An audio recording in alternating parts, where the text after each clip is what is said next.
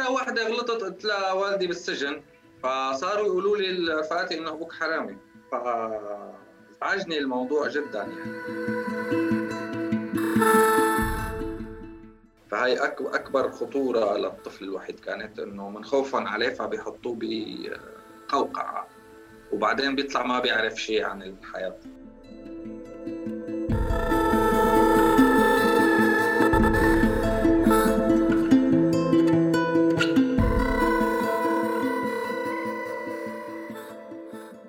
مجد كردية فنان تشكيلي سوري بيرسم بألوان جذابة شخصيات رمزية وكائنات من عالمنا. للوهلة الأولى تبدو كأنها رسوم للأطفال. بيقدمها لنا من خلال لوحاته لنتعرف على العالم يلي بتعيش فيه. عالم افتراضي فيه الوردة تستخدم كسلاح والقلب يمكن يكون سمكة جمرة أو نقطة حمراء بلا معنى. مجد معنا اليوم بهي الحلقة من بودكاست صارت معي ليخبرنا أكثر عن نفسه وعن تجارب ومواقف عاشها أثرت فيه وكانت بشكل أو بآخر السبب وراء هالفن يلي جال أماكن كثيرة بالعالم وقدر يوصل رسائل مختلفة لكل شخص شافه. مرحبا مجد. يا أهلا. كيفك؟ شو الأخبار؟ والله الحمد لله. تمام ماشي. سعيدة جدا الله. إنك معي ببودكاست صارت معي. وشكرا على وقتك. ولو آه، مجد آه، ذكرت مرة بأنه أنت من خلال فنك آه، ما بتخاطب الأطفال ولا الكبار بتخاطب الإنسان بشكل عام وأحيانا ممكن تكون عم تخاطب الذاكرة كونها جزء من الواقع. حابة أبدأ البودكاست اليوم معك عن ذكرياتك عن طفولتك بشكل عام. كيف ممكن توصف لنا إياها؟ كيف كانت طفولتك؟ آه كانت طفولة غير عادية بكل النواحي. لم تكن طفولة سعيدة لكن مثل ما بيقول محمود درويش لكن المسافة مثل حدادين ممتازين تصنع من حديد تافه قمرا آه، لكني ممتن إلها أن علمتني عن الإنسان خلتني أحس بالآخرين أكثر.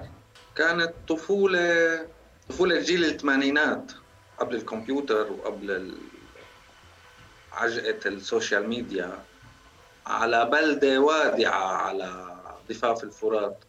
من نعومة أظافري مثل ما بيقولوا عرفت السجن والحرية والألم والأمل والانتظار. كثير أشياء مش من المفروض أنه الطفل يعرفها بس كانت هي تفتيحة عيوني على الدنيا. آه، مجد قديش كان عمرك لما سجن والدك؟ آه يعني كان عمري سنتين يمكن. يعني أنا أول مرة زرته فيها كان عمري تقريبا خمس أو ست سنوات. ما عرفته هذا هذا الإنسان مين يعني. قالوا لي هذا أبوك. فهيك وقفت إنه كرجل غريب. حتى بعد 12 سنة لما طلع من السجن أول ما طلع قلت له مرحبا وقت حكى معي على التليفون قلت له مرحبا عمو بابا. يعني مش ماني متعود أخاطب. إيه فكانت يعني شوي. مضحكه بأي عمر بتتذكر آه، بلشتوا على مفهوم السجن السياسي اللي كان آه، والدك مسجون هلا على أساسه؟ أهلي كانوا حذرين بهاي الناحية لأن كنا محاوطين نحن برجال الأمن وهاي القصص. ف والأطفال بيحكوا يعني فبيبقوا خايفين يعني. بس لا وصلت لمرحلة مثلا ثمان سنين سبع سنين لحتى يعني آه، قدرت أعرف إنه شو السبب ولا شو. والوسط اللي عايشين فيه كان تقريبا وسط معزول عن باقي المجتمع اللي هو أغلبهم زوجات معتقلين سياسيين سابقين هيك متجمعين مع بعض. هيك مثل مجتمع صغير يعني. مجد كيف كنت أنت تواجه كطفل والده موجود بالسجن لسبب يعني يمكن تربيت على أساس إنه ظلم أو والدي إنسان حر حتى وهو بسجنه. آه، كيف كنت تقدر تواجه مثلا آه، بطفولتك الآخرين يلي ما عم بيعيشوا هذا الواقع أو المغيبين عن هذا الواقع؟ آه، هلأ هي كانت مشكلة الصراحة. مشكلة خاصة مثلا بأول يوم بالمدرسة وقت الأنسة بتسأل إنه كل واحد أبوه شو بيشتغل. مرة واحدة غلطت قلت لها والدي بالسجن فصاروا يقولوا لي رفقاتي إنه أبوك حرامي. فازعجني الموضوع جدا يعني. فبعدين صرت تجنب أطرح هذا الموضوع لأن ملبك للكل كان يعني.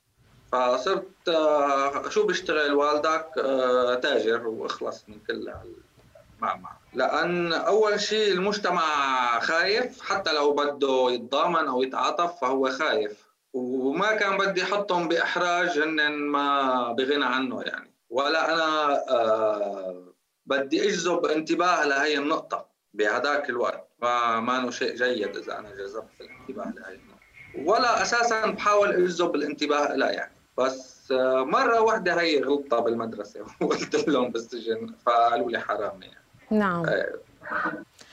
آه، مجد آه، لفت لي نظري بإحدى المقابلات اللي معك. حكيت عن شخصية اسمها فصعونة وهي شخصية أيوة. من شخصياتك اللي بترسمها شريكة مع فصعون دائما. قبل بدنا نحكي عن هالشخصيات فصعون وفصعونة. لكن لفت لي نظري إنك لما عرفت عنها قلت عنها بتمثل المرأة في حياتك المرأة اللي دائما قوية المرأة اللي دائما مصدر للأمل آه، اللي آه، بيحتاجها فصعون والآخرين واللي هي دائما بالواجهة بتدافع وبتحمي. كونه دائما كانت المرأة هيك دورها بحياتك آه، عم تحكي مثلا عن أول امرأة بحياتك اللي هي الأم ونساء أخريات. فيك تخبرنا أكثر تفاصيل؟ هلا أنا فتحت عيوني على الدنيا كان في أمي وستي اللي هن ربوني وأمي بقيت هي الداعمة إلي وحتى ماديا يعني لصرت 27 سنة تقريبا.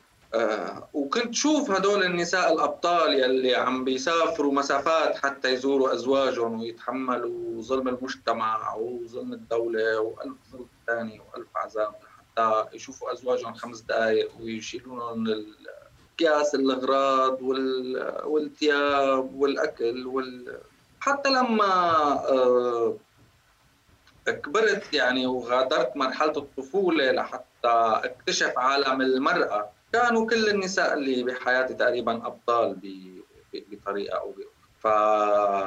فالمرأة أنا ما بخاطبها على أساس إنه هي بحاجة حماية بالعكس هي دائما يلي كانت تحميني. نعم وهي الأقوى دائما مثل ما بيقولوا لك القطه وقت بدها تحمي أولادها ما في أشرس منها يعني دائما تتحول لنمر الرجال اللي كانوا بحياتك بطفولتك بغياب والدك كيف كان دورهم بحياتك؟ هل صار في نوع مثلا من التدخل؟ هل صار في نوع من أنواع ممارسة الذكورية والفرض إن كان على والدتك أو لا عليك؟ لا ابدا ابدا ابدا حتى والدي لما طلع من السجن ما ما, ما عندنا وسط ذكوري نحن بالعائلة اللي لحسن حظي يعني. فأنا ربيت ببيت إنه آه، بتساعد بشغل البيت بتجلي بتنظف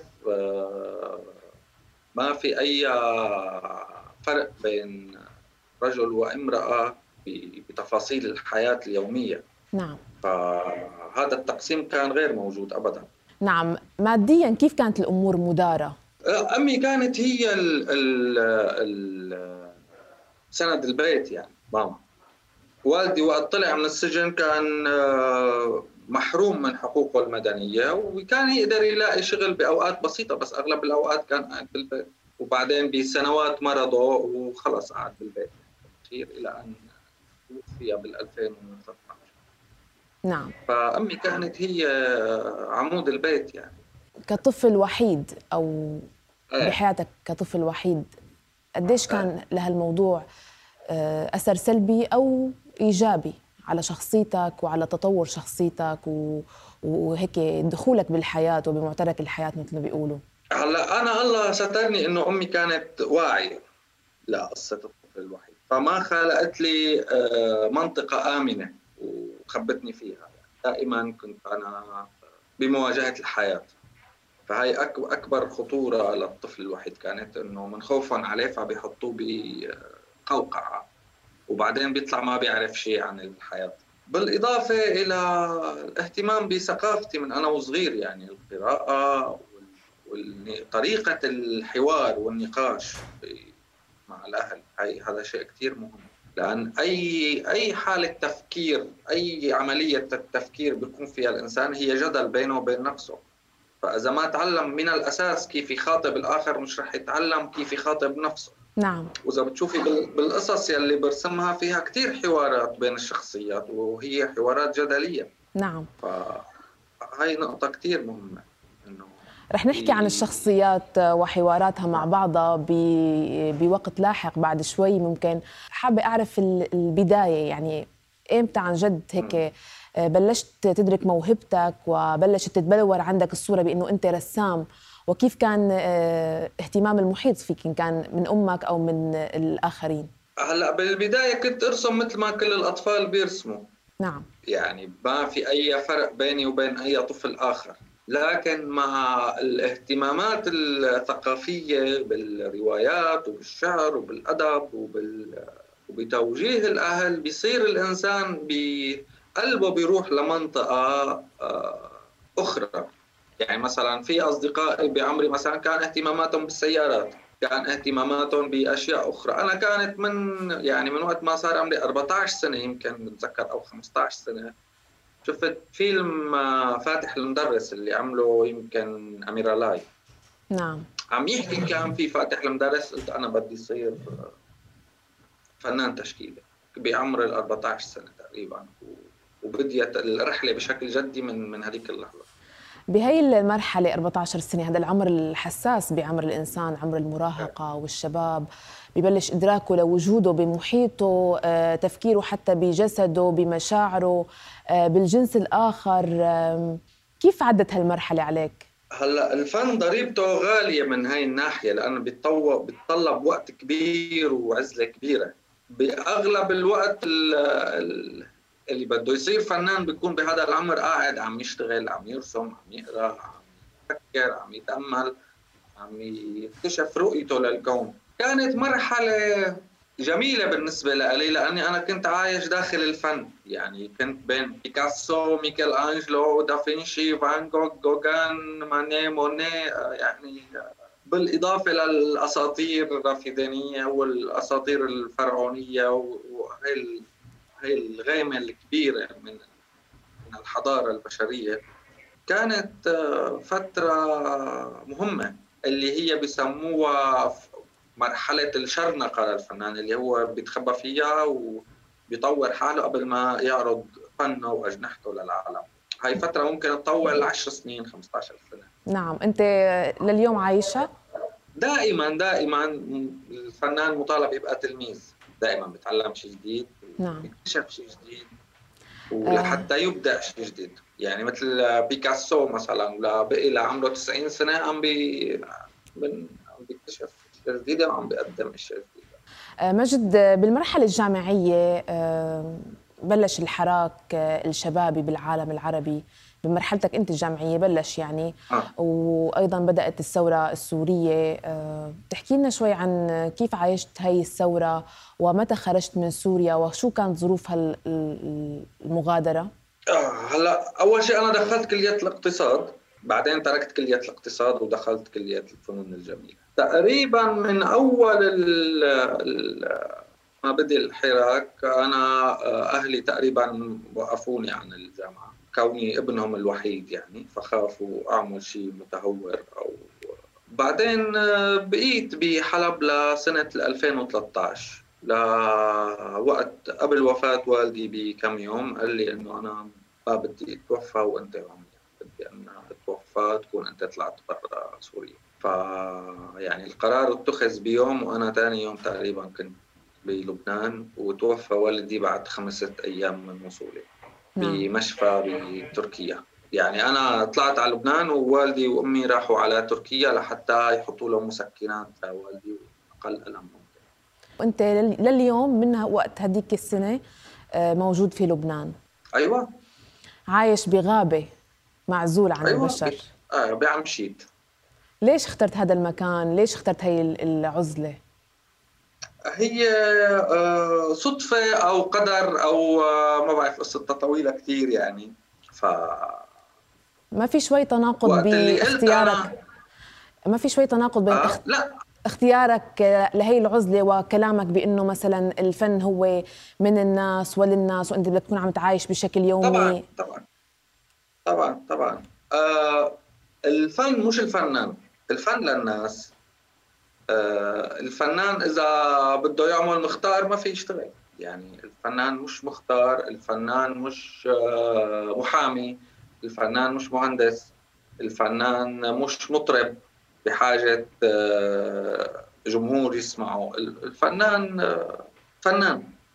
يعني نعم. لو أنا كنت محامي أوكي أنا مضطر أشوف الناس ومضطر آه، أختلط فيهم مضطر بس بس كيف تتواصل أنت مع الناس؟ يعني شو طريقة تواصلك مع الناس لحتى بالفن. يكون في إلهام مثلا؟ بالفن. بالفن. تختزل الأشياء بالأخير توصل إنه أنا بوصل الكلامي أنا باللوحة. اصدقائي اللي حوالي أحيانا بيقولوا لي يعني فيك شيء لنا شوفي بقول لهم خلص بتشوفوا اللوحة القادمة.